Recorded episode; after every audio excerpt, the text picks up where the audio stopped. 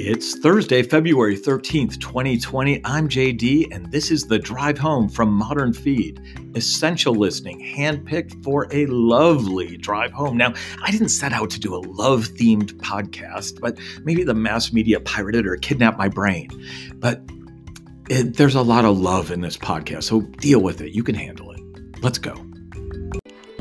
Starting out today with something kind of crazy and only tangentially related to this whole love thing. You may have heard that today marked the closing arguments in the Harvey Weinstein trial in New York. Well, last week, there was an episode of The Daily that I wanted to revisit because it's so arresting. In the episode, the excellent New York Times reporter Megan Twohey interviews the batshit crazy, in my humble opinion, attorney Donna Rotunno, the lawyer behind Harvey Weinstein's legal strategy. And she offers some stunning advice that I thought, well, with Valentine's Day right around the corner and the potential always for carnal activity, that we should maybe revisit. Here it is. It's in your playlist below from The Daily last week. And I think absolutely women should take on equal risk that men are taking on. And the responsibility should be equal as well. Is there anything that you think that men need to do differently? Sure, I think men also need to be very clear about their intentions. And if I was a man in today's world, before I was engaging in sexual behavior with any woman today, I would ask them to sign a consent form. You you are being serious. I'm being dead serious.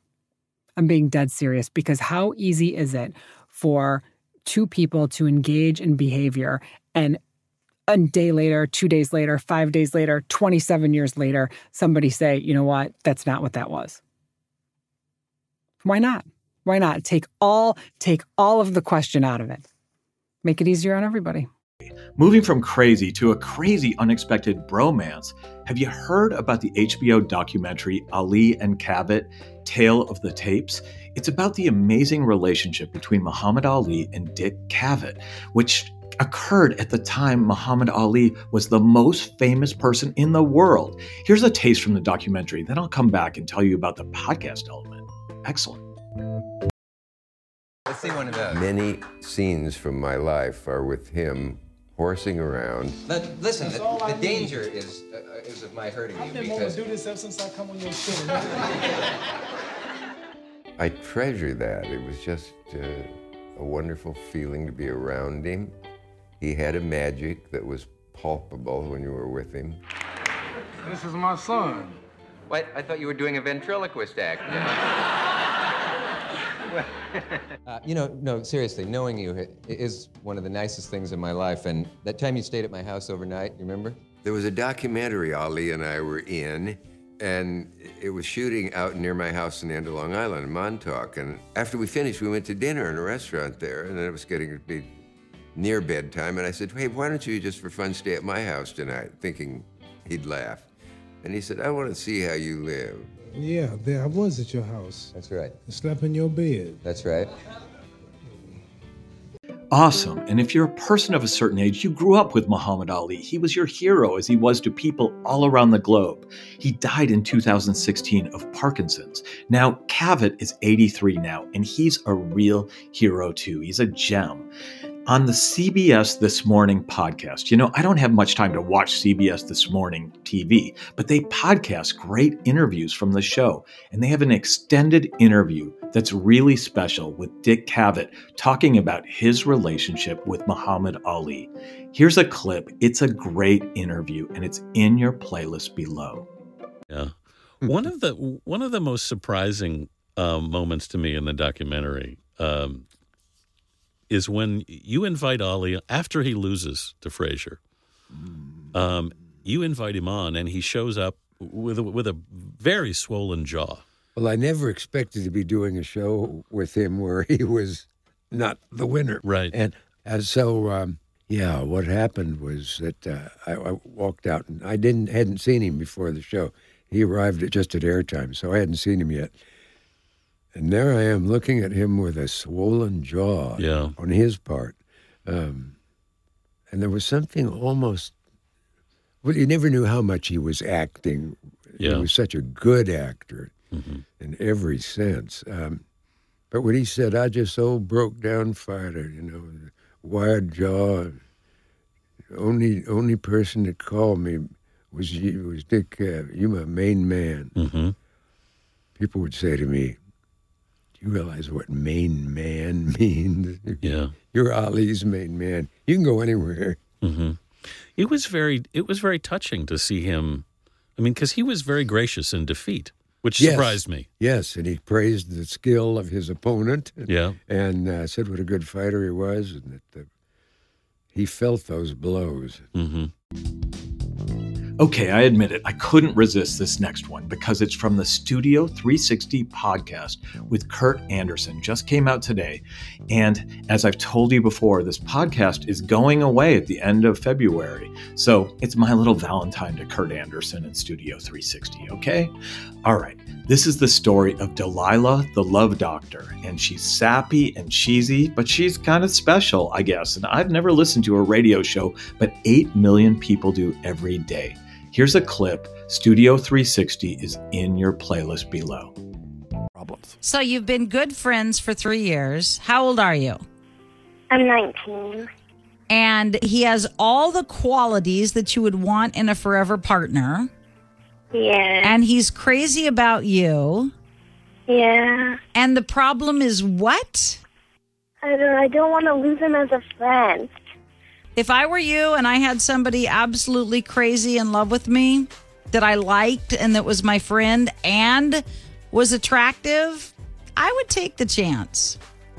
And then she prescribes a song, a particular kind of song, in this case, Not a Bad Thing by Justin Timberlake. Said all I want from you is to see you tomorrow. Eight million listeners tune in every night. Delilah has also published several books, every one of them about love. Now, here's a tough one, but I think totally worth listening to. It's from the podcast Reveal. It's a great podcast from the Center for Investigative Reporting. In this story, it starts with a tragic car accident and a son loses his life. Now, the son is an organ donor, and as such, the hospital tells the family about a new ritual called the Honor Walk. I had never heard of this before, and I'm so glad I learned about it. Listen to a clip where the father explains the Honor Walk and how it really helped the family. Jennifer explained she still needed the family's permission to make sure that Dalton's wish to be an organ donor was carried out. Dexter gave the okay. And she said, to celebrate this wonderful choice that my son made and others that um, find themselves given the organs, an honor walk has been established, and UVM is, is one of those places where the person's last wishes can be carried out. An honor walk is a new ritual being adopted by hospitals around the U.S. It takes place after a patient has died and just before their organs are recovered. It's meant to honor the gift they're making. An honor walk is when staff from all across the hospital come and line the halls between the ICU and the operating room as the patient and the family take their final walk all together um, before the donation. UVM Medical Center started doing honor walks in August of 2018. Carol Maxwell is an intensive care nurse there. Before honor walks, sometimes the families would leave before we would bring their loved one's body to the operating room. And it it felt kind of bizarre and and lonely and strange. After doctors made the official call that Dalton had died, hospital staff dove into planning the honor walk. Wow, now the son was actually in a gospel choir that the father directed. It's in your playlist below. Give this a listen, it's quite beautiful. We were able to bring the gospel choirs that I direct.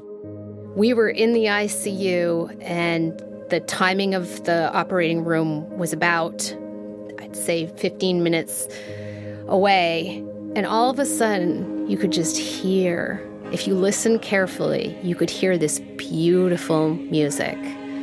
And it, it, if it was loud, you couldn't hear it. You needed to, to listen. And they were warming up, and they were warming up with amazing grace.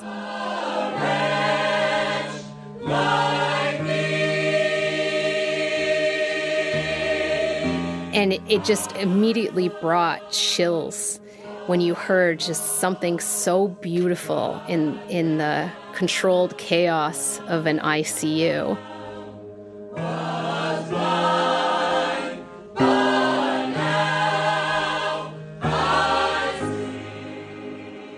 So, 15 minutes before we leave the ICU, a final pop up comes out on the computer. So, everyone's computer gets a pop up that says, in 15 minutes, the honor walk is going to be happening.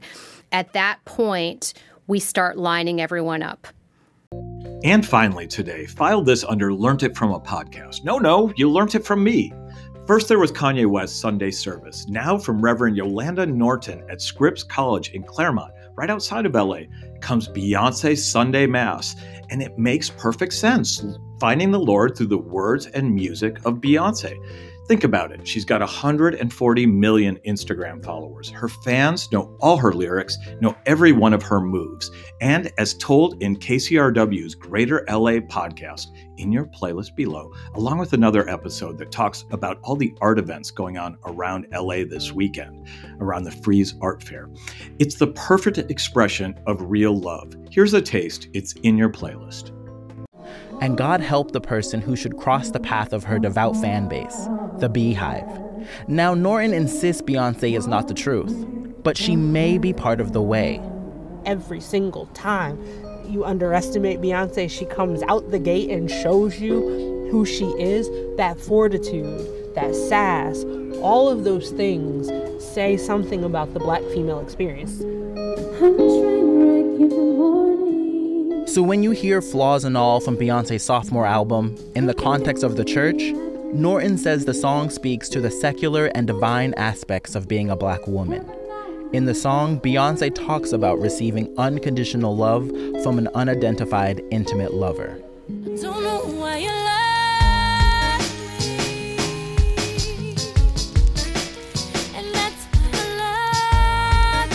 In the context of a religious service, Norton offers the song as a prayer to God.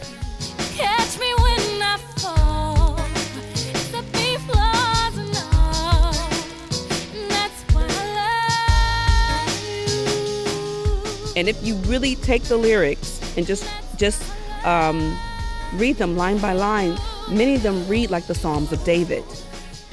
That's September Penn. She's the director of the musical group Norton hired to lead worship at Beyonce Mass. And that, as they say, is all she wrote. Hold on, can I still say that? Gender neutral. That's all they wrote. That's all it wrote. That's all I'm writing. Uh, have a great weekend. I may not be back tomorrow because I'm going to a podcasting conference. Yes, have a great weekend. Thanks for listening. Bye bye.